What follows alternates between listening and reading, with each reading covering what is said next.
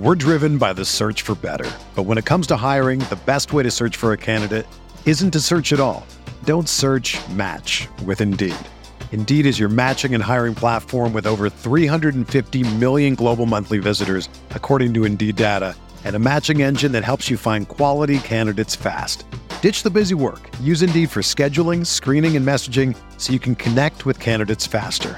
Leveraging over 140 million qualifications and preferences every day, Indeed's matching engine is constantly learning from your preferences, so the more you use Indeed, the better it gets.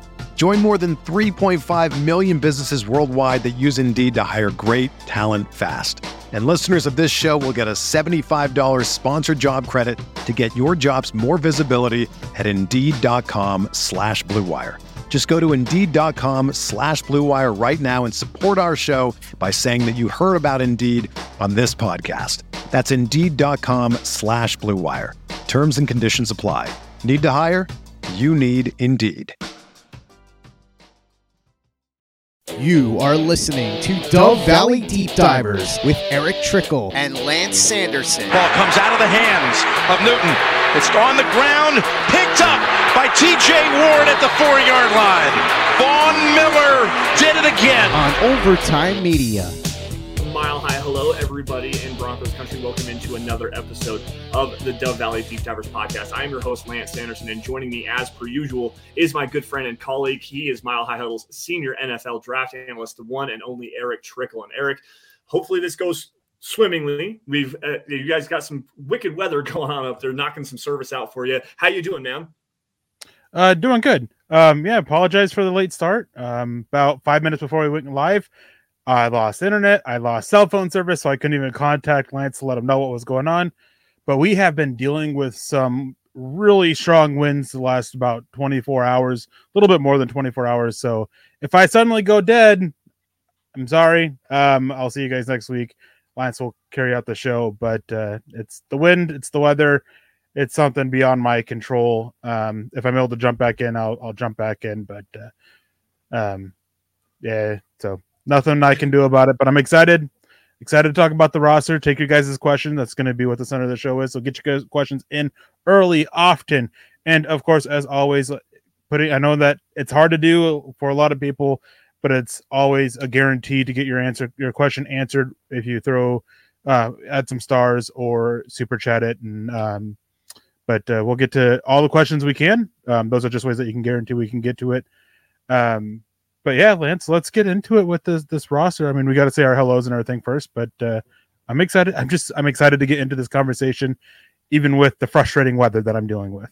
Yeah, man. And and guys, just know we've been dealing with some technical issues on a, a, couple of different shows over the last couple of weeks. We are not fighting with each other. Eric and I are always good. If you can't hear me, that's one thing. If I can't hear him, it's another thing. So please, guys, just bear with us a little bit tonight. Uh, I want to say hello to everybody in the chat before we jump into this. And like Eric said, get all your questions in now. It's a great opportunity for you to post all your questions in. And again, like Eric said, if you throw some super chat, stars, donations, stuff like that, we greatly appreciate it. We will definitely get to those questions as well. But we want to say hello to Paul. We've uh, We've got Todd Moyer in the house, David Youngkin, Kevin Gray in here as well, uh, Chang as well, Zach Powers. And right before we went live, actually about 20 minutes before we went live, Troy Booler jumped in here with a $10 super chat saying, Hey guys, excited to see the real offense. A quote from Brandon Johnson here, wide receiver Brandon Johnson. Uh, I can't wait until he really opens up the playbook. I'm excited. Uh, Troy says, I also cannot wait. Have a great show. And thank you, Troy. Thank you for your support. We definitely appreciate that. Eric, uh, that's one of the big things about the preseason. Obviously, you're never going to run out there, really game plan, scheme anything up, scheme anything open. You're just out there just really evaluating the performance. This offense is, I think, is going to be very exciting and it's going to be a very run heavy offense, but I think you're going to see some big time passing plays down the field, man. I'm excited to see it. What do you think? Yeah, I mean, it's the same thing with the defense. What we get from the offense and defense during the preseason, it's all the basic stuff. Mm-hmm. Um, especially when you are installing a new offense in a new team with a quarterback who's unfamiliar with it, like uh, unfamiliar with the verbiage, anyways. Like, you're not going to go in there, you're not going to show every single secret. NFL coaches, they're very stingy. They don't want to put every, all their secrets out there for everybody to see in the preseason. And we probably won't even fully see everything in the first few weeks. I mean, they want to hold that stuff in for when the season gets, you know, closer to the playoffs so they can make that push. Um, it was very basic stuff. A lot of high-low reads, crossing routes, depending on where the safety went. That was the basic passing offense there, and the running offense was pretty basic out, pretty basic as well. So I'm excited to see how much growth this offense do- mm-hmm. goes because we saw growth during the preseason mm-hmm. for, between game one and game two with the starting starters and the second unit. Um, so I'm excited to see with the first unit consistently out there the growth that we get from week one to week two and so on and so forth.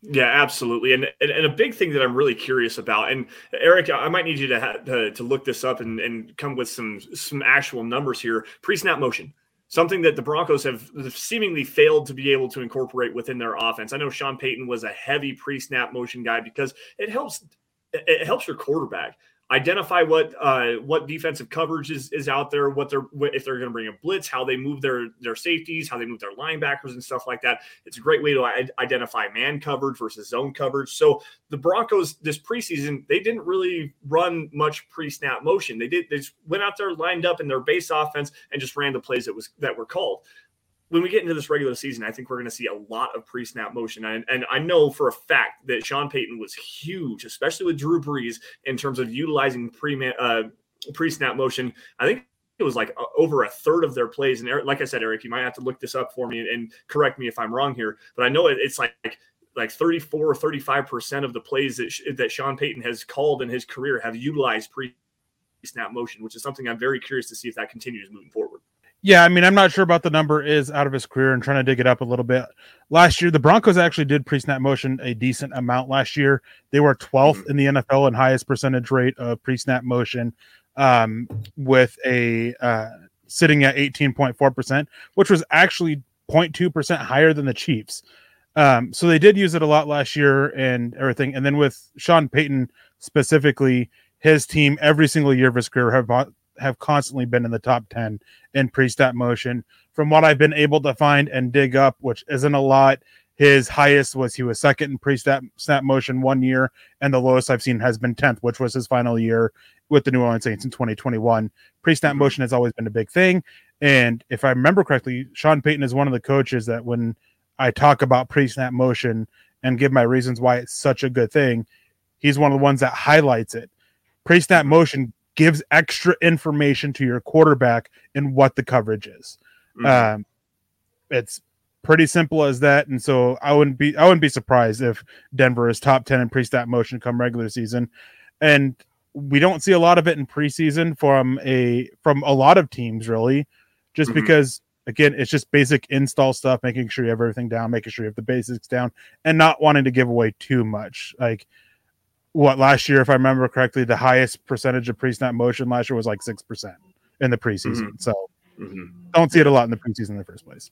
Yeah, exactly. And uh, as US Dave comes in here, first time in the chat that I can recollect, anyways. US Dave jump in here saying a lot of fake jet sweeps. So that was more of a Pat Shurmur thing than a uh, than a uh, Nathaniel Hackett thing. But yes, absolutely, the the fake jet sweeps, eh, running Jerry Jeudy into motion uh, and not turning around and handing the football off to him. They did, uh, I believe it was uh, against the the Dallas Cowboys a couple years ago. They ran Jerry Jeudy on a on a jet sweep, didn't hand him the ball, but they turned around and threw him uh, threw it out to him in the flat in a bunch of open space, which was a, a great play for the offense. I'm not sure if I have lost Eric here at, at as, as of this point, his uh, stream appears to be frozen. Uh, well, it's just his camera. Okay, it's so my camera. Eric, uh, okay. Uh, I was to say, I, I, if you're if you're frozen, man, I, am going to just kind of assume that maybe uh, maybe I've lost you. But yes, as as Dave says, the the the fake jet sweeps, getting Jerry Jeudy in motion. I think you're going to see a lot of that with Marvin Mims this year because he utilizes that speed aspect, um, getting him ahead of steam to really uh, get him going and get a free release off of the line of scrimmage to utilize that speed down the field is something the Broncos are going to utilize a lot this season,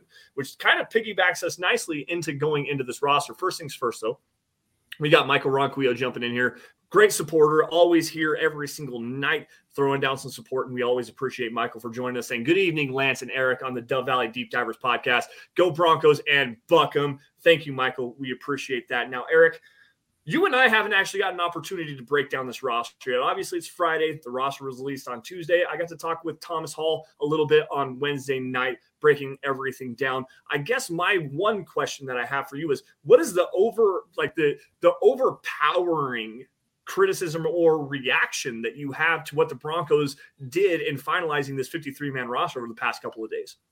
Listen, we all know it's way more fun to be there live for Denver Broncos football. And when you need tickets, Ticketmaster's got you covered. As the official marketplace of the Denver Broncos and the NFL, Ticketmaster gives you more ways to find your perfect seat with a wide selection of tickets available for every game. And if your plans change, Ticketmaster gives you more flexibility to sell or transfer your tickets. Plus, mobile tickets make getting in on game day a breeze. And you can even customize your Ticketmaster app to rep your team's colors, that beautiful orange and blue. Find tickets today at ticketmaster.com slash Denver Broncos. Uh, my initial reaction is they're not hiding the fact this is going to be a running offense. Exactly. They're, they're, they're not hiding it. Uh, Granted, they still went with a little bit lower number with receivers than even I than like I thought. Obviously, every time I talked about it, it was six receivers just because that's the standard. I get going down to five because of it, but they're going with four with only three of them healthy, mm-hmm. and they're going heavy with a lot of blocking capabilities. That's why Nate Adkins won the job over Albert Okwuegbunam. He's not as dynamic of a receiver as Albert Okwuegbunam, but they didn't need that. They have that in Greg Dulcich. He's going to be there he's pro- he's probably going to be third in the team with t- in targets from what I've heard mm-hmm. about Greg mm-hmm. Dulcich. Um, they wanted the extra blocker though. They're gonna we're gonna see a lot of two and three tight end sets, especially while Jerry Jeudy's out. Mm-hmm. Um, I mean they're gonna bring in a couple guys, but that was just my initial reaction. Is like they're they're gonna run the ball and they're gonna run the ball a lot. Right, and and piggybacking off a little bit here on the Jerry Jeudy comp, uh, conversation here, uh, they did not opt to put Jerry Jeudy on injured reserve with the designation to return, meaning that he would have yeah, missed was... at least the first four weeks. So that's my my one big takeaway of this is how soon is Jerry Jeudy going to be ready to hit the football field after he had that hamstring injury not quite a month ago or so? Uh, how soon is he going to be able to be out there on the field? Are we talking week two or three, or is he maybe even going to start against the Raiders here next week? He's most likely going to miss the Raiders game. Um, that was always in doubt, and it was never a situation. Obviously, he can suffer a setback with the hamstring injury. Hamstring injuries are tricky, but mm-hmm. from what I understand, the plan has always been week two, maybe basically for sure week three. They were they were never intending they were never considering they were never seriously considering put him on the short term injured reserve, and it's the same situation with Riley Moss. Um, if he was in football shape, from what I understand, he would be good to go against the Raiders. but he's going to take a week or two to get back in that shape and then have him back, um, which we'll probably see. We'll we'll know when Riley Moss is getting ready to you know become part of this team, like really become part of the team, because those what 12 defensive backs they kept on it, we're going to see the numbers change there a little bit. Yeah, well, it was, it was, what 14, and I know they put K'Waun Williams and uh, PJ Locke on injured reserve with the designation to return. Uh, K'Waun Williams is going to miss some extended time coming off of that ankle injury um, in the surgery that he had right before uh, roster cutdowns were finalized here. Uh, I believe it was Monday was when he was uh, when he went under the knife. So potentially up to eight weeks missed for him, maybe even longer than that. There's talk that potentially, depending on what they had to do in that surgery and how he has to recover from that, he may miss the entire season, from what well, I understand. So that's an update that I haven't mm-hmm. I haven't got updated on that. So Eric, if you got some more information, then please yeah. please to, divulge that. To clarify that with the situation, because I, I, remember talking to you about it. The situation mm-hmm. was depending on the surgery, depending on what all they had to do, is the, that was a determining factor if they put him on injured reserve before the roster before making the initial 53 man roster, so shut him down for the season. But since they kept him, it's a pretty good sign that they they expect him back at some point in the season, somewhere between eight week eight and week 10. You know, okay. just in time for that playoff push. So nice. expectation is barring a setback, of course. That's always that's always something there with all these uh, injuries. Colby C. Collier coming coming in saying, "Ready for the season? I'm going to a college game tomorrow just to get in the football mode. Go Broncos!" Um, what game? Yeah, I was. That was my first question. What, game? What game? Um, uh, make sure well, you let us know and, and uh, have a good time.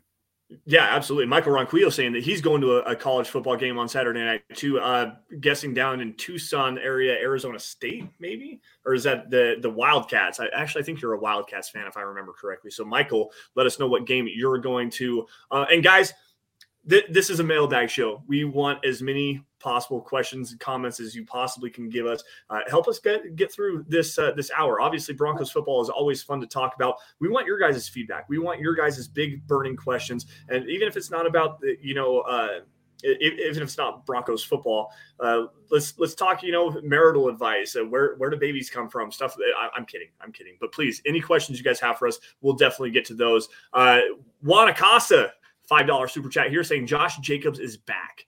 This is a, the Raiders running back. How will the defense slow him down? Love the show. And thank you, Juan, for the support. This is the first time I've seen your name in here as yeah. well. So, and welcome to the show. We appreciate you for being here and hopefully you enjoy the conversation. I know you say you love the show, but hopefully we can entertain you here for a little while. Uh, Josh Jacobs is a running back that has gashed the Broncos. It seems like he always has a big game against this Denver defense. Eric, obviously with Vance Joseph, the the big run fits and the safety fills, the running back or the linebacker fills in the running mm-hmm. game. How do you think that they're going to slow down Josh Jacobs this season? Well, Josh Jacobs, it's one of those guys that a lot of Bronco fans don't realize realize this. We have never beaten the Raiders when Josh Jacobs has played. Yep. Oh yep. for seven. He has never been held under 50 yards rushing. The closest he got was 53 yards. He has four games over 100 yards. And good thing is is they've done a little bit of better job keeping him out of the end zone over the last few games. Over the over the last four games, he's only picked up three touchdowns um, out of nine total against the Broncos. So uh, at least they're slowing him down a little bit. Um, but I have concerns here. Um, the defensive line was a concern for me going into training camp, and that was before mm-hmm. the suspension of Uwazurike. Um, uh, watching the defensive line in the preseason, even the starters, they struggled like with their run fills. Um, the linebackers did a pretty good job. The edges did all right, but they when especially against the first units, uh, uh, the opposing team's first units in game one, game two, they struggled a lot. Um, so I'm a little bit concerned about Josh Jacobs. He's definitely one of the players uh, to watch out for. Probably the biggest threat on the offensive side of the ball from that Raiders team, Raiders team, in my opinion. Yeah, it, and that's that's even well, with Davante Adams. I, I, mean, so to, to, clarify, to clarify, the reason why I am not saying Davante Adams is because the quarterback situation. Right. So, so that just to clarify, it's not that not a slight against Davante Adams. It's just the quarterback situation there. I think is going to hurt Davante Adams' season a little bit. Mm-hmm. Um, so that's why I'm saying Josh Jacobs. Right, and and U.S. Dave jumps in here as well, saying, "Is there any reason to fear Jimmy Garoppolo? Probably not. Um, I, I, think that he's quite honestly a bad fit for what uh, Josh McDaniels wants to do, running a lot of the uh, um, you know, slant, slant flat concepts, uh, some dig concepts and stuff like that. Jimmy G does a decent job of throwing the ball over the middle of the field, but he's a guy that likes to hold the football a little bit longer, let those routes develop and hit the second window more than play with timing. So to me, that doesn't necessarily make sense for what Josh McDaniels wants to do, where everything is timing based. Like it, that offense mm-hmm. is so based on timing that it's not even funny. Jimmy Garoppolo is not that kind of a player. He's not a timing based guy. He wants to see it and shoot it more than just hit my back foot, let it rip, throw us anticipation. So that's a, a big question mark there. I'm with you though. Josh Jacobs, this offensive line uh, for the Raiders, they always seem to play a lot better against the Broncos defense. Uh, they do a lot of creative running with with Josh Jacobs, where they'll run some split flow zone, um, getting one half the offensive line moving one way, the other half the offensive line kind of moving in another, and just park the Red Sea essentially and create these massive running lanes for a big back in Josh Jacobs. I mean, he's uh, 6'2", I think 215, 220 pounds, something like that runs with a lot of power. You get him against the linebacker, he's a little bit faster than the linebackers are. He overpowers safeties and, and cornerbacks out in the open field, so you can see the uh, the the uh, broken tackles and, and stuff like that. So it's an intriguing aspect here. I think now though, with the with the way that Vance Joseph likes to fill his run fits with the linebackers, making them so much more aggressive into getting into those holes rather than reading and reacting based off of the coverage looks that you're supposed to present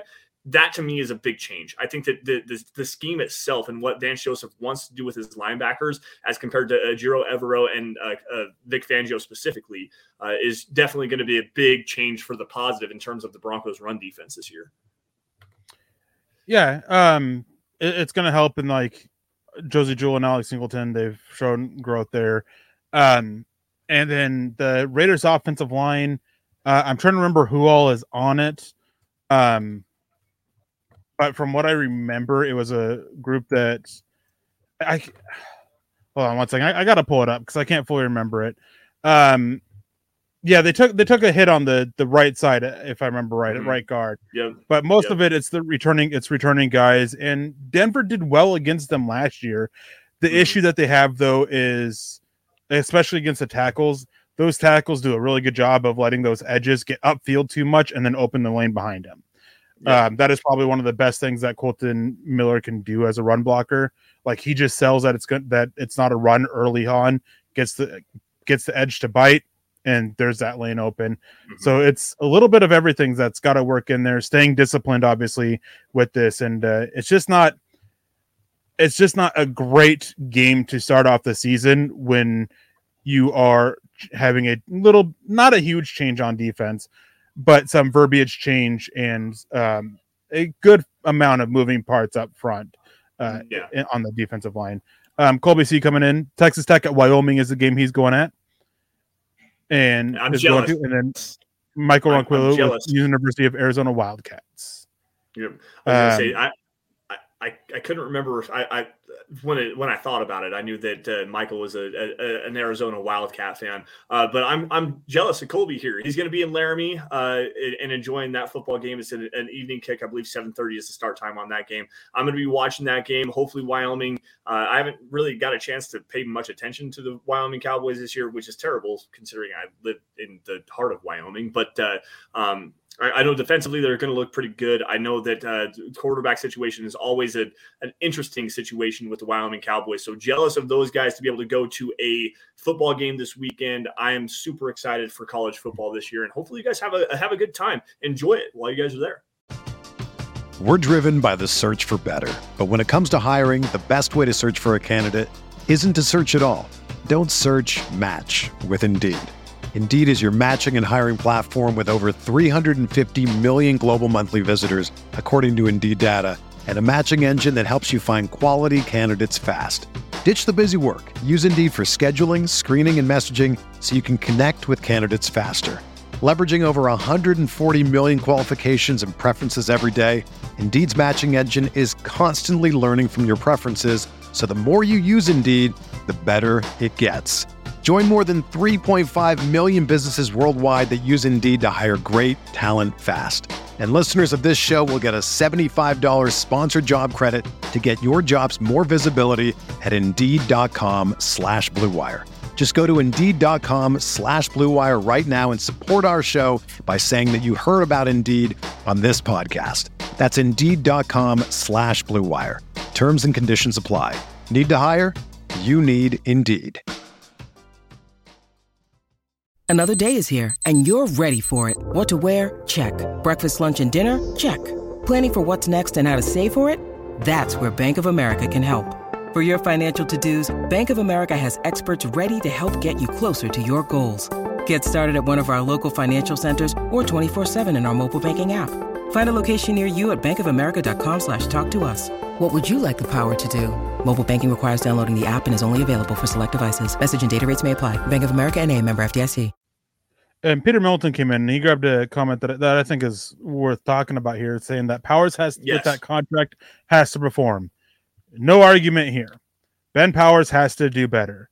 However, it is nice that we have a left guard that is at least showing up extremely well as a run blocker. All the focus has been on what he's done as a pass blocker. That is a that that's a problem. Like not trying to undersell that that's that that's a problem. It's a huge problem. It's a problem he didn't have um, in Baltimore. Even with the scheme, he had um, when it was in true pa- pass blocking sets, he did, still did an extremely good job. Um, so I'm not sure if it's just a chemistry thing, verbiage thing, because some of the pressures and sacks that he gave up were issues of miscommunications up front, but not all of them. Mhm. Some of them where he was just getting beat. But at least he should be a significant improvement eh, for the running game. That is something that even against the Cardinals, the game that people really like hammered him for, and then he took another step forward against the 49ers. His run blocking this in the preseason was extremely good. Still, run blocking alone, doesn't equal the value for that contract he got. No, absolutely not. You're you're talking a, a top five player at the position. I, I think it off the top of my head, and, and guys, I apologize for that, but uh, I believe it's a, if it's not a top five, it's definitely a top ten player paid at the position for for this season. They need him to be a, a better pass protector. They absolutely need to have that happen. Um, I know that there was a it was a stunt. He passed off a, a, a twister to Lloyd Cushenberry, who had a, a rough time kind of uh, reeling in that stunt. It was a big, I believe it was a sack against the Arizona Cardinals, um, week one. No, what it, it was it was an it was I know what play you're talking about. It ended up being an incompletion. It was that uh, it was a throwaway um, right, that okay. it was, and to be clear, that that wasn't on Ben Powers. That that was no, it was Cushion. it was on Cushenberry. Yes, absolutely. And I'm not trying to put you know put off yeah, I was just trying. I was just trying to clarify for people watching. Right. Yeah. No. And and and that's fine. And thank you. And thank you for doing that. I always appreciate you for coming in with the with the corrections on stuff like that. It's that's that was something that Ben Powers that and it's it comes down to the communication aspect of it uh, Cushenberry just got straight up beat, but maybe communicating that a little bit better. Um, and it's hard to do that in the play. It's, it's, it's damn near impossible to do that. But communicating, understanding what you're supposed to be doing on a, on a certain play, especially with twists and stunts and stuff like that from the defensive line, uh, being in, in proper communication would definitely help that. Uh, Michael Ronquillo um, back another star. So, go, go ahead, finish finish your thought. Go ahead. On that, a lot of people on handling stunts and twists, it's a lot more awareness and communication. Okay. Um, because you're not you're not sitting there screaming out, "Oh, we have a stunter here." It's mm-hmm. just it's like unspoken communication, which you got to pick up with your sense. And it was a thing of Lloyd Cushenberry. He Lloyd Cushenberry saw him. He was just late to react to it. He got too busy, stuck on that. He got too stuck on that combo block and couldn't get off to seal the edge, which led to the play and and I believe it was an incompletion or it was a, a drop yeah. or something like that. So I wouldn't I wouldn't say that it was a communication error on that one. There was another play later on where um, there was a guy a linebacker lined up in the A gap, and it was clear there was a clear miscommunication there between him and Cushenberry because they both split taking defensive linemen, and um, I believe Meinerz and Cushenberry were doubling the defensive linemen, and they just allowed the linebacker basically go free. Um, that's a that's a communication error. Right. Um, anyways, Michael Ronquillo, as you were saying, he comes in here asking about thoughts on the new linebacker. Um, yeah, we don't need any more Iowa players. Um, that's the biggest. we got too many. Uh, no, like, uh, in all seriousness, he's a solid depth linebacker. Mm-hmm. Um, he can contribute on special teams. Like I know he's for the practice squad, um, but he's he's a solid guy to have there in case of an injury happens. Um, and he also has that he's got communication down and chemistry with Josey Jewell because they were started a lot of games together at Iowa. Um, so I would have minded if they picked him up and upgraded their number four spot on the on the roster. Mm-hmm, yeah, so I really I really like this pickup as on, on the practice squad. Yeah, absolutely. And uh, to to kind of just bring it full circle here, the Broncos uh, had originally kept Michael Bandy, the wide receiver, uh, formerly spent some time with the uh, Los Angeles Chargers with Joe Lombardi, so that was a big reason why he was brought back. Uh, they released him, um, uh, well, I guess cut him or waived him, and then signed Ben Niemann back to the practice squad. I'm with you on this one. It, it's a big special teams upgrade, and I know that you and I have talked privately a little bit. I'm going to bring some inside baseball here, but I know that the uh, special teams coordinators and the special teams coaches specifically really liked Michael Bandy and what he brought to the, the team in terms of special teams prowess. He may not have been a guy to go out there and catch a bunch of footballs, even though he was a reliable pass catcher for sure. But to just upgrade the the, the practice squad here, get a guy they didn't have any off uh, off ball linebackers. I know they had a, a couple of edge players there. They didn't have any off ball linebackers to really help the depth of this team.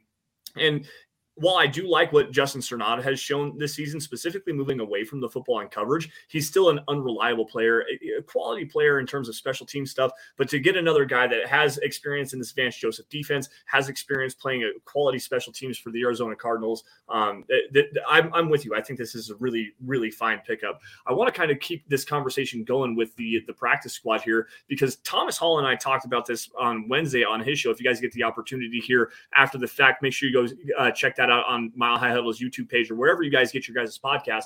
But this this practice squad. And probably the most notable thing that we have seen in terms of how this roster and practice squad was built is really derived from what their ability is as special teams player.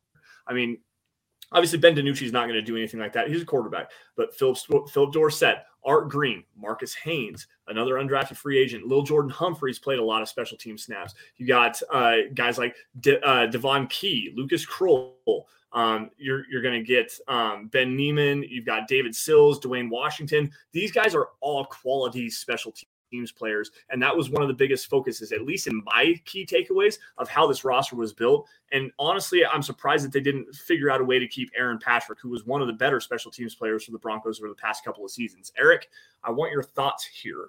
What do you think of the practice squad in terms of that aspect of, of this team and how it was constructed? Well, I mean, we made they made it clear that special teams is going to be a focus to improve. Which, watching the special teams unit last year, it's easy to understand why. Mm-hmm. Um, you mentioned Aaron Patrick. Um, they liked him. He did a good job on special teams in the preseason. Thomas Incoom just did a better job, mm-hmm. and Thomas Incoom did a better job on defense. Yeah. Um, especially especially when it mattered in that final in that preseason finale.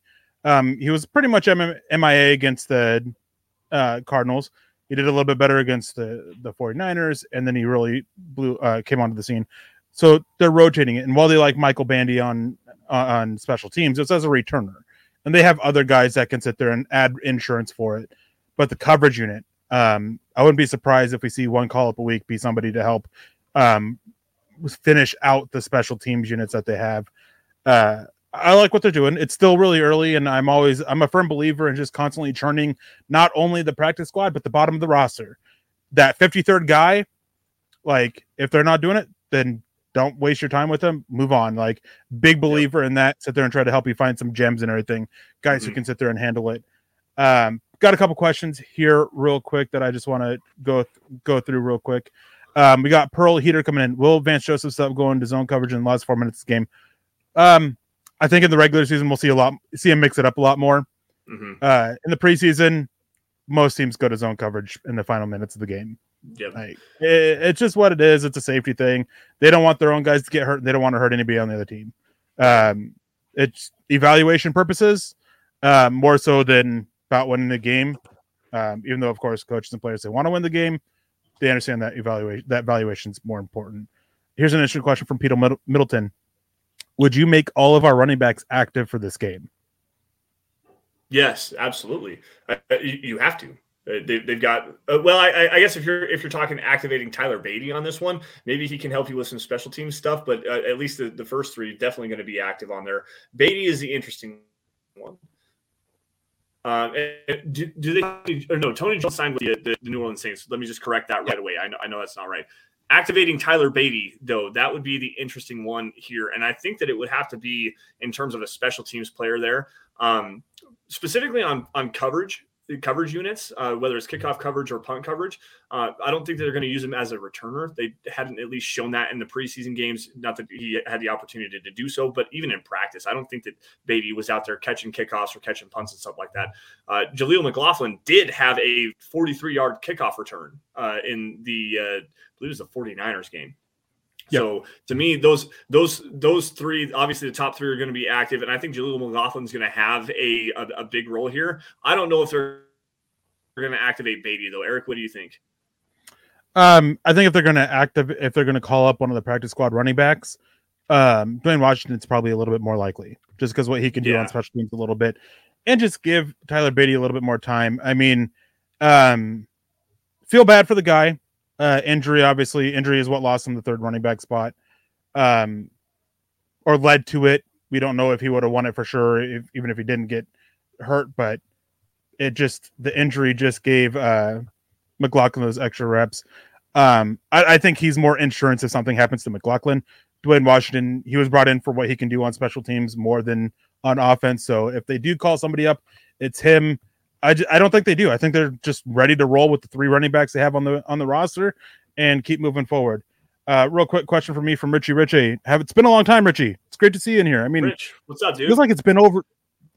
It, it feels like it's been over a year, year since we've oh, yeah. since we've seen you in here.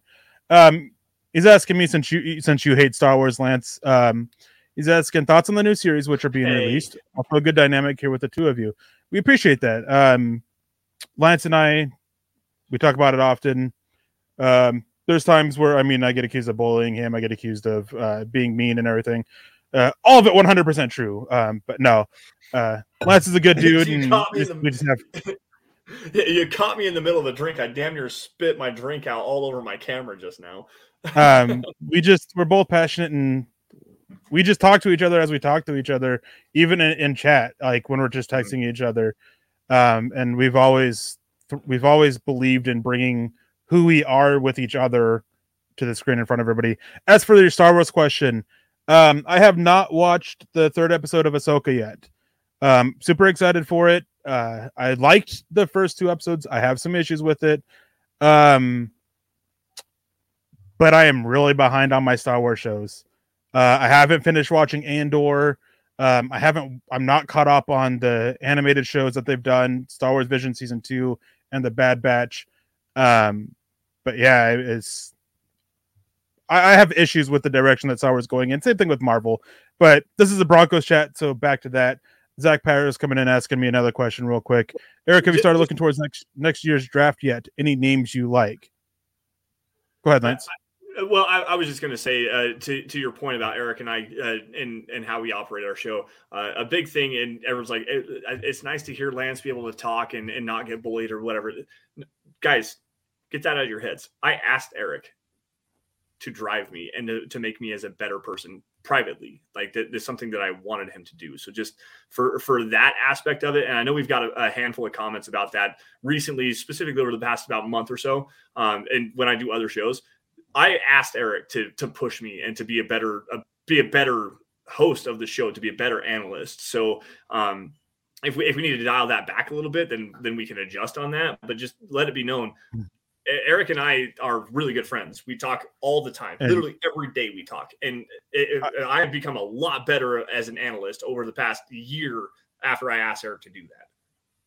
And I did not in no way, shape, or form buy him off to say that by paying for a ticket when we go to the, uh, the Packers game. No way. Uh, anyways, I have. I actually started looking into it in. So draft ended in May, or the right there at the start of May, and I typically take the month of May off. Um, this year went down for to Colorado on a vacation for a wedding. Um, good friend of the show's wedding. Um, when I got back, I took a little bit extra weeks, a couple weeks off, and uh, j- just to like relax and get back into it. But I took that time looking at it. Um, the tackle out of Georgia, really enticing for me. Mims. Um, yeah, Mims. Um, names, uh, names I'm going to be terrible with at this moment. Um, not committing any of them to memory, especially underclassmen because they still have a chance to declare. Um, a lot of edge rushers, a lot of offensive linemen that I've been looking at.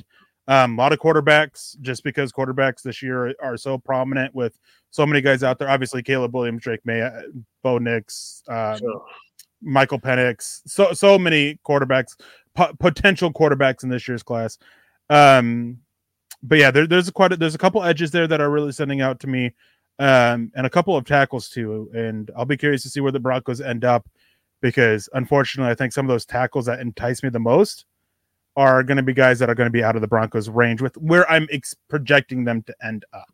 Yeah, Um, you've got you've got Mims from Georgia. You've got uh, Fashanu from Penn State. There's a, a USC left tackle.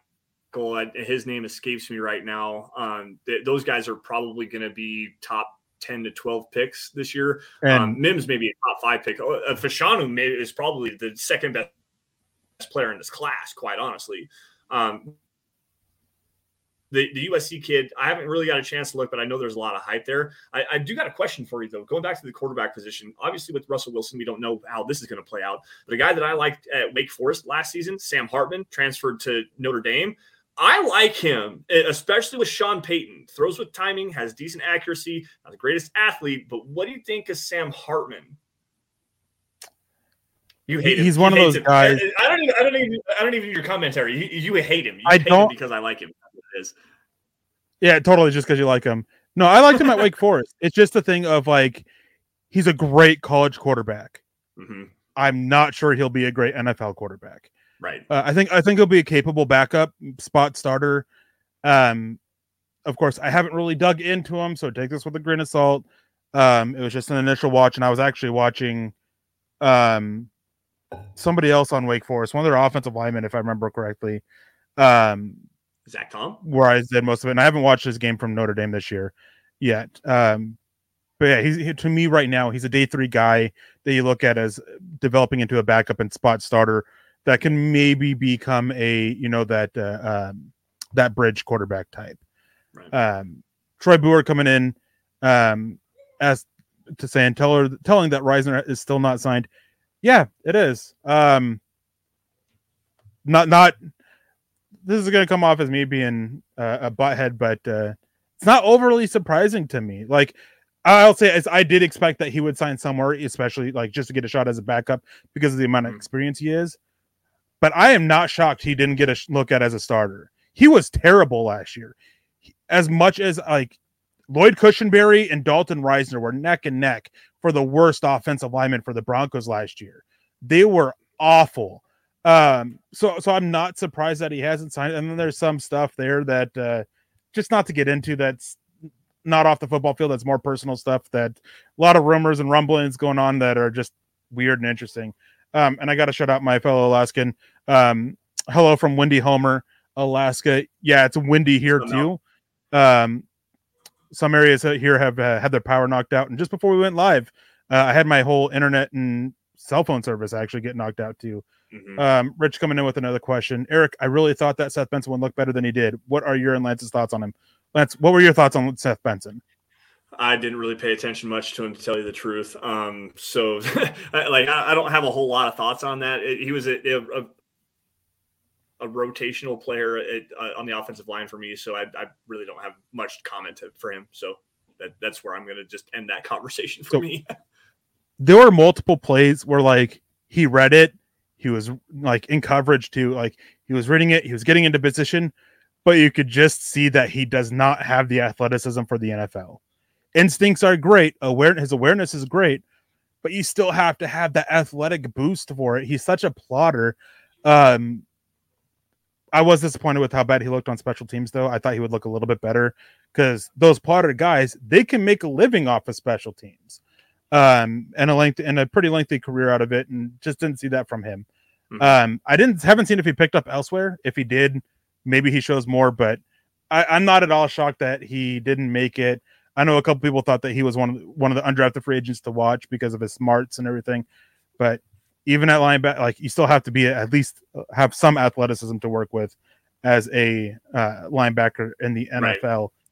Right. Um, I, I, got a question have, here. There's a question I've been sitting on here really fat for uh, uh, probably about 15 minutes. I'm gonna do some shameless plugging here. uh, Zach Power jumping in here. What is your your uh, third year grade of how George Paton has managed the team? And this to me is something I got pretty passionate about this, especially at the, the tail end of July. I did the five best moves that George Paton made and the five worst moves that George Paton made. And I also highlighted um, the decision of George Paton to draft Pat Surtain over uh, Justin Fields with his first ever draft pick as a Broncos GM. And when you look at all of those moves, I mean, drafting Nik Bonitto was was one. Um, signing Melvin Gordon back to to another contract, uh, just a handful of questionable moves. He's really kind of held up by that 2021 NFL draft class. Guys like Baron Browning, you know, Quinn Meinerz, Javonte Williams, Can we, Surtain, honest question here. Uh, sorry to sorry to interrupt. I just have an honest question here. Can we really count Baron Browning though? With how little no, he has actually seen the field. Like, yeah. okay. Mm-hmm. Mm-hmm. Exactly, and I know that I, am I'm, I'm high on Baron Browning, and hopefully he comes back healthy. But the injuries, I, I can't I can't fault a guy for for being injured all the time. Yeah. Like, there's a point where you can, but when when you're out there getting your you know like getting your knee tore up, having shoulder injuries, stuff like that, football happens, man. Like it's a hundred percent injury rate. No matter what happens, you're going to be hurt.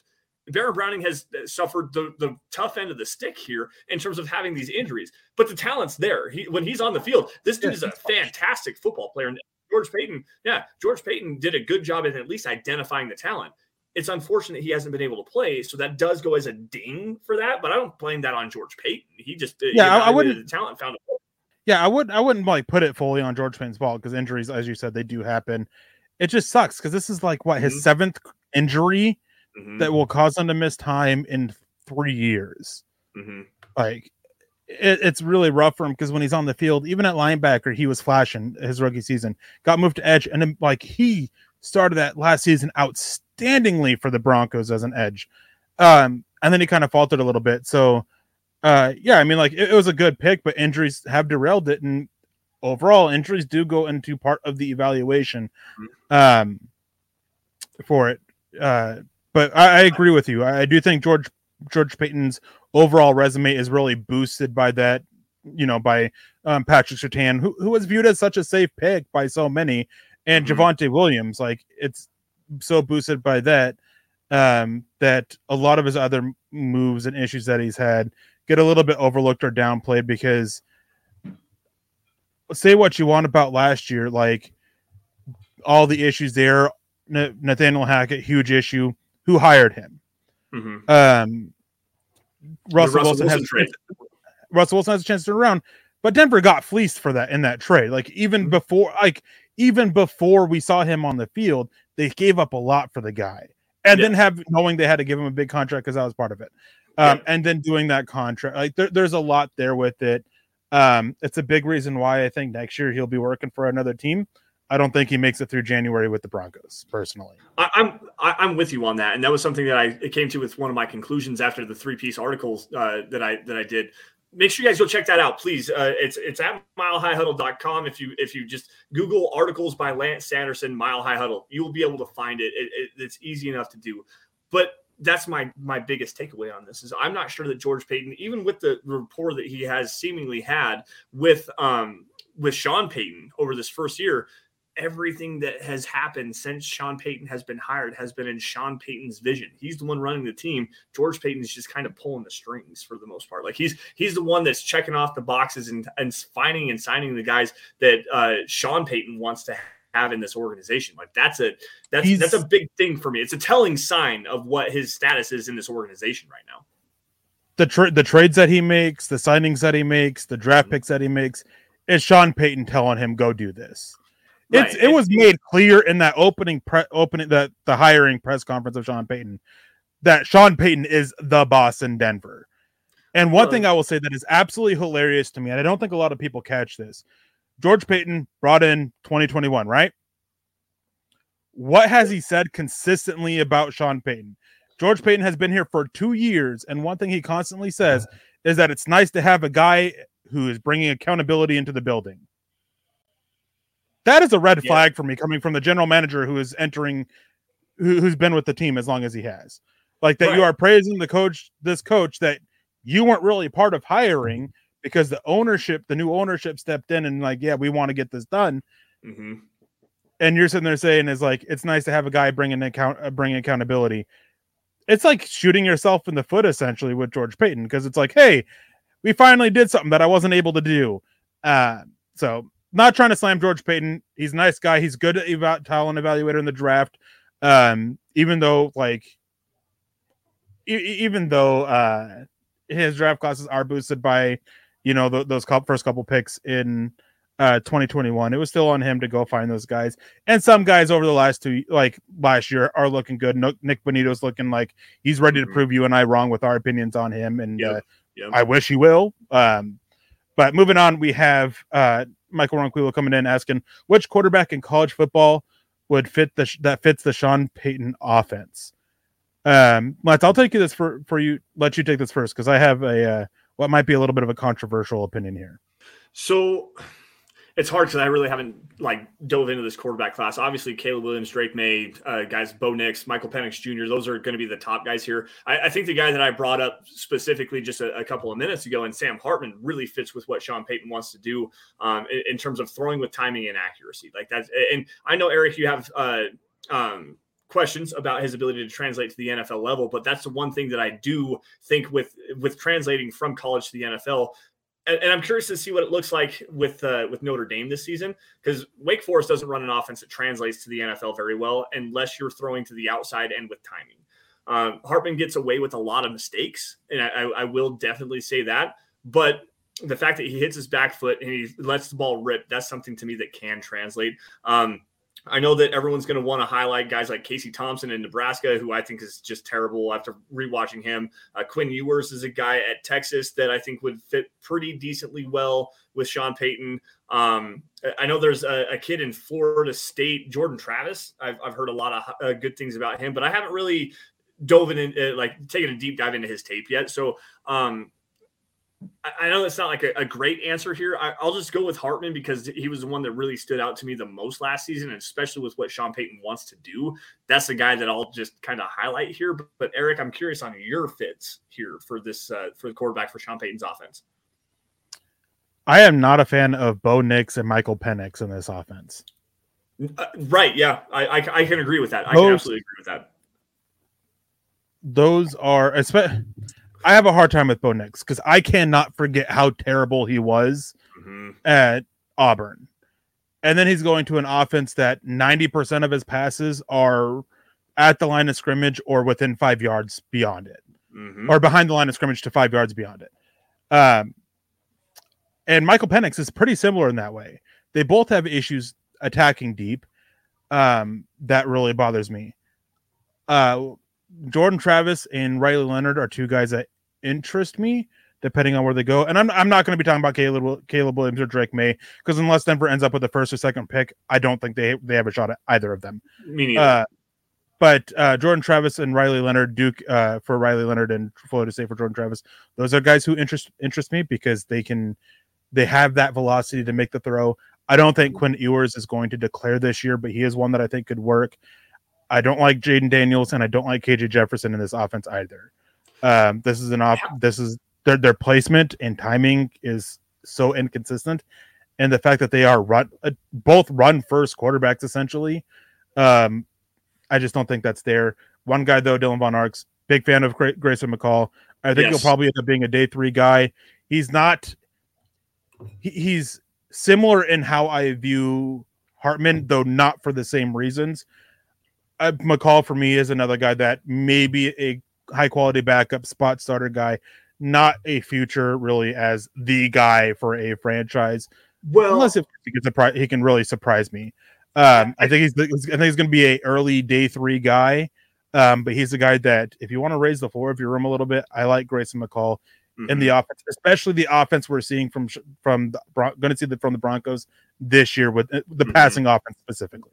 Yeah, and, and, and Grayson McCall is a guy that I really like a lot. Um, he's still kind of unrefined as a passer, really good mobility, and what Coastal Carolina does with him is they they run a lot of RPO looks where it's uh, either hand the ball off or we're going to run some quick screen stuff like that. They do throw some some stuff down the middle um, that really matches with what Sean Payton likes to do in terms of running. Uh, you know, uh, deep dig routes, uh, some some sail routes on the outside. They also run a lot of crossing routes in that offense, but it's not it's not necessarily a, a, drop back passing offense. It is a bunch of RPO stuff there, so it's kind of take it with a grain of salt. A guy in that same kind of mold here, talking about like air raid stuff. If you want a guy that really just throws the football all over the field. Um, Cam Ward from Washington State is an interesting one, and there's some athleticism with this kid too. He can move if you need him to. Uh, but again, raw as a an actual like reading defense quarterback player, more athlete than quarterback that throws the football all over the yard in that air raid raw offense under Mike Leach. What do you think of Cam Ward?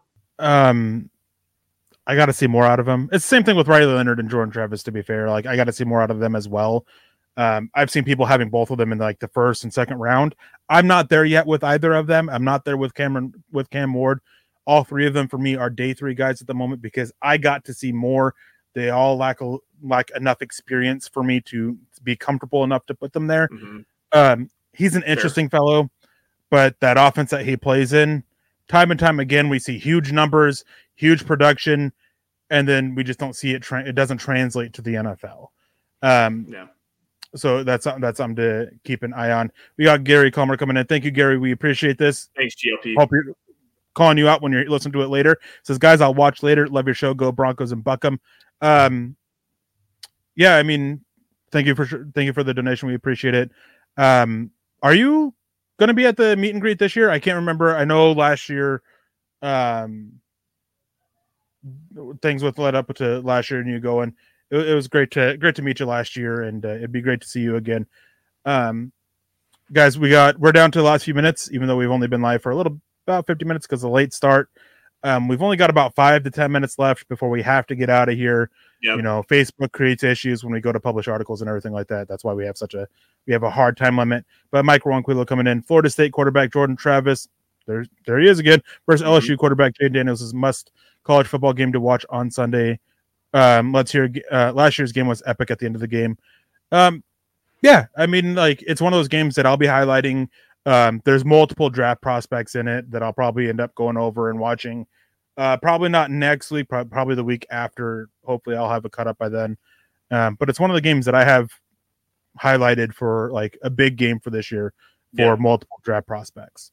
Well, I, I, know that the the Florida State offense, not only with Jordan Travis, they've got a running back and a handful of wide receivers. This offense is going to be very explosive, from what I understand. I don't know their names off the top of my head. Like Eric said, I'm not committing this stuff to memory as of right now. But listening to guys like uh, Connor Rogers, Trevor Sikkema, um, they, they, work with uh, Pro Football Focus, have their show the uh, um, NFL Stock Exchange. You've got guys like Kyle Crabbs, Joe Marino with uh, Locked On NFL Scouting. Like they they have all said this Florida State offense is going to be very fun to watch. That's something I have pegged for Sunday. If I'm not redoing my kitchen at that particular moment, we're doing some remodeling in the house. But anyways, um, let's see here. Eric, is there anything else you wanted to kind of dive into, or is this a good opportunity for us to kind of um, work our way out of here. There, there was another question I wanted to grab. Um, it was right after the uh, the uh, George Paton comment that we got. Um, that I well, well, you look for that one. I'm going to grab this one here from Todd Ossendorf. Thank you, Todd, for joining us. Um, hello to you. I saw your hello in the chat. Says, I wonder if the receivers we picked up will see the field unless there are injuries. I imagine we could see a lot of two to three tight end sets. Um, well, for the receivers that they picked up, two of them are probably Sills and Dorsett um, Sills will help out on special teams. I, I think mm-hmm. that's I think he has a chance to be called up early um, to help with that. Humphrey, I think, could be called up as called up for the game one just to help out that receiver room a little bit that only has three healthy receivers.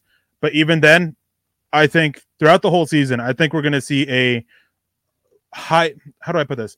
Especially a high um, high percentage of two to three tight end sets, and compared to the rest of the NFL. I don't think we're going to see it like sixty percent of the time, but I think 20 to 30 percent of the time, which is high for the NFL with how it is yes. nowadays. Yep. Um, that's that's where I think the Broncos will be with those two to three tight end sets. Mm-hmm. Um, and we're going to see a lot of it. Watch for Greg Dulcich on the boundary and in the slot a lot. I would bet that he's that like 80 percent plus of his snaps this year are coming from the slot or boundary and yep. not in line. Um, mm-hmm. just to just to use them in the way that they envision as that joker on this offense. That's kind of what I'm expecting about it. And then using your blockers inside. Um, Adam Trautman blocking is a big reason why he's tight end one. They can use Nate Adkins in there as well, Chris, depending on Chris Manhertz' health. Um, so they definitely have they have those blockers to help Dulcich stand out in the passing game and still keep the running game uh, being a threat. Yeah, absolutely. And uh, just to uh, expand a little bit on your uh, wide receiver comments there. A guy that I know that the Broncos were interested in, and he was actually not waived or released by the New Orleans Saints. Tre'Quan Smith had a surgery, so he's going to be out for a little a little bit of time. Uh, that was a, a, guy that I was very intrigued by in terms of the connection with Sean Payton, what the Broncos needed in terms of deep uh, deep threat. Uh, Dylan Von Hart's jumping in here. Jared Verse, Florida State. Yes, sir. That's a dog. That's a dog. He's going to be a top 10 pick. I think he's going to, I, I really do think he's going to be a top 10 pick. He might be edge number one in this class. This dude is freaking, I, I almost cussed. He is absolutely spectacular. Absolutely bursty, bendy. He's got speed to power, everything you want out of a quality edge. And if I remember correctly, he was a New Hampshire Greyhound at one point and then transferred to Florida State last season and then uh, became uh, one of the most talked about uh, yeah. edge defender prospects, and then decided to go back to Florida State. So yes, Jared Verse, drip. Let's go. I'm I'm all the way here for that. I found the question I wanted. It was from our guy. Actually, the, the same guy asked the the George Paton question. Zach Powers jumping in here, and I think this is a great way to end the show. I, I really do think this is a great a great question to kind of close us out here tonight. We got about five minutes or so uh, before we have to get out of here. Zach Powers coming in saying grade of the Broncos roster versus the rest of the league. Is it 15 to 20 range? Eric, I'm going to let you go here for a second because I, I think I have a controversial take here. Uh, if you want to just look at the the the first units, I think they're close to 10. Um, looking at the roster as a whole, I'd probably put them around 15 to 20. A lot of positions with questionable depth. I actually I'm surprised that you said that because I was about to say the exact same thing. And a lot of it depends on what quarterback one looks like, Russell Wilson. But I, I like the offensive line. Uh, we're going to see what Mike McGlinchey looks like here soon, and I think that's going to be obvious an obvious upgrade over what Isaiah Prince, Cam Fleming, um, even Alex Palczewski, who I liked in the preseason, by the way. Uh, having a starter caliber player out there and Mike McGlinchey is going to be big for this offensive line. I think you're going to see some better um, scheming to design what this offense should actually look like. But Courtland Sutton, um, and I think Brandon Johnson and Jerry Jeudy is a, a, decent trio. I wish we had Tim Patrick still. The defense, though, really carries this unit. The, uh, aside from the defensive line, you've got quality depth at the edge. You've got quality depth and starters at linebacker. The secondary is one of the best in the NFL. I, I think they have a, a, probably number 12, I would say, roster uh, without looking at everything, you know, and just doing this off the top of my head. Top 12 roster in terms of starters. Depth drops it to like 25 in my opinion. This this team is not deep enough to actually compete for a major major competitive spot this season, especially if the injuries continue to mount up like they have so far. Well, at least we know for sure from the preseason they're not 32nd or 31st. That's true. The Arizona That's Cardinals true. and Los Angeles Rams depth is absolutely atrocious. Mm-hmm. Before we get out of here, Mike Ronquillo saying, Great show tonight, Lance and Erick on the Dove Valley Deep Divers. Go Broncos and Buckham. Uh, Buckham, not, you know, the other word. Um, stupid YouTube. Um, anyways, thank you, Michael, for joining us. Thank you, everybody, for all your stars and super chats. We are sincerely sorry for the technical delays that we had to start the show and the technical issues we've had over the last few weeks. Um, hopefully, with the seasons getting ready to start, um, those will go away. Um, but next week we will definitely be digging into the Raiders game um, yeah. as regular season I mean, at this point next week, well, our regular season will be underway. Mm-hmm. Um, so thank you guys for that. I'm going to pass it off to Lance so he can do all of his end of show uh, rambling. and show rambling. If you guys stick around, I do appreciate that. But uh, thank you all again for joining us on Dove Valley Deep Divers. Like Erick said, next week we're going to be diving into the the Las Vegas Raiders roster, identifying key matchups, really high quality pregame stuff we're going to be doing this season. Thank you all for joining us here. You guys can follow us on Twitter by finding me at Lance S underscore MHH for Erick at Erick Trickel. Also, guys, while you guys are at it, please make sure you guys are following at Mile High Huddle. That is the mother account where you guys find breaking news and analysis, opinion articles, film breakdowns, uh, everything Broncos. You're going to find it there at Mile High Huddle. Facebook users, please make sure you guys log in and then join the Facebook group at uh, facebook.com forward slash Mile High Huddle Pod. Great way to keep up with the conversation. Join everybody here in our wonderful Huddle Up podcast community as well. Uh, if you guys are financially able to do so, please head on over to mhhmerch.com. That's a where you guys can get yourself hats, t-shirts, coffee cups, face masks, anything to support your favorite show here on the Mile High Huddle Podcast Network. We definitely appreciate that. And if you guys are not financially able to do so, in terms of going to the merch tent or even you know um, stars, super chats, any kind of donations, it, it, it, we appreciate that. it it, it, helps keep the lights on for sure. But what really does help the most is down at the bottom of your screen. The three things that I've been preaching here for what four years now that we've been doing the show. Subscribe, guys, to Mile High Huddle across all social media platforms YouTube, Facebook, Twitter, Twitch, Apple Podcasts, Spotify. No matter where you guys get your uh, your podcast content, please subscribe to Mile High Huddle. It helps out a lot. Like every video you guys see or article you guys see across all those platforms as well. And if you love it, if you love what we do here at Mile High Huddle, please share it because we could not do what we do best, which is cover your Denver Broncos without your guys' support. Now, Erick, with that, uh, any big plans this weekend other than diving into some college football? Oh no, um, I don't watch college football live. Nope, not for me. Um, very rarely will I turn on a game live and watch it, and that's strictly out of pure boredom. Um, Yeah, so pro- probably not. Um, but since we're talking about that real quick, just a couple questions. Todd Osdorf, are you already starting to watch game tape on petition draft picks, Erick?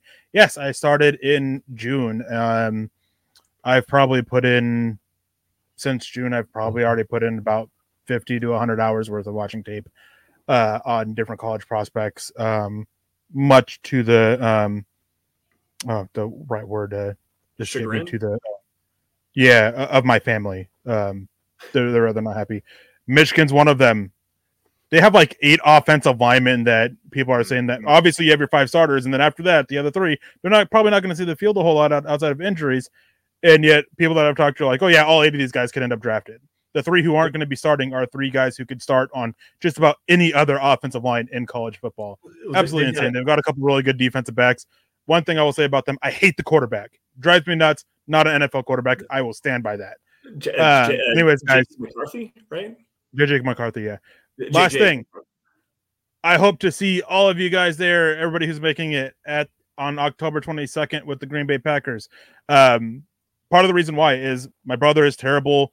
Uh, my brother's going with me, and um, Broncos don't win when he even watches like five minutes of a football game on TV. Um, I've already told him if the Broncos lose this game, he's walking home. Uh, he, he lives not far from where I'm at now. Uh, but on that note, it's like I'm going to need a lot of people to help just like tar and feather him if Denver loses this game, and Nick as well, because Nick Denver's never won when Nick's been at the building. So, uh, going to need help tar, tar and feathering those guys. So, yeah, see you guys and as Erick is alluding to here, the Mile High Huddle meet and greet October 22nd. That's week seven against the Green Bay Packers in Denver. More details to be released on that as we get closer to that. Fairly certain parking lot C is where we're going to be hanging out with everybody. But again, tune in to the Mile High Huddle podcast with Chad and Zach on Sunday, Monday, and Thursday to make sure you guys get all of the critical details you need for that. I'm going to be there as well this season, so I'm very looking forward to joining everybody here. Gonna have a good weekend in Denver. Enjoy the game, and thanks again to Erick for my uh, sponsored post here of how him and I actually get along, and you guys just don't understand. but uh, uh, no, Erick was kind enough to actually uh, to help get me a ticket, so I do appreciate him for that. But anyways, guys we all appreciate and love your guys' support. We appreciate everybody for being here and joining us on a wonderful Friday evening to break down the Denver Broncos. You all stay safe and take care. Have a great rest of your weekend. And as always, go Broncos. We will see you guys same time, same place next week. You are listening to Dove Valley Deep Divers with Erick Trickel and Lance Sanderson. Spring is in the air at Littleton Coin Company, and we want to help you brighten your collection. Visit us at littletoncoin.com all month long to enjoy 15% off your purchase. With a wide selection of coins, paper money, supplies, and more, Littleton Coin Company has something for every collector's taste. Use promo code SPRING at littletoncoin.com for 15% off your purchase all month long. Restrictions apply. Littleton Coin Company. Serving collectors since 1945.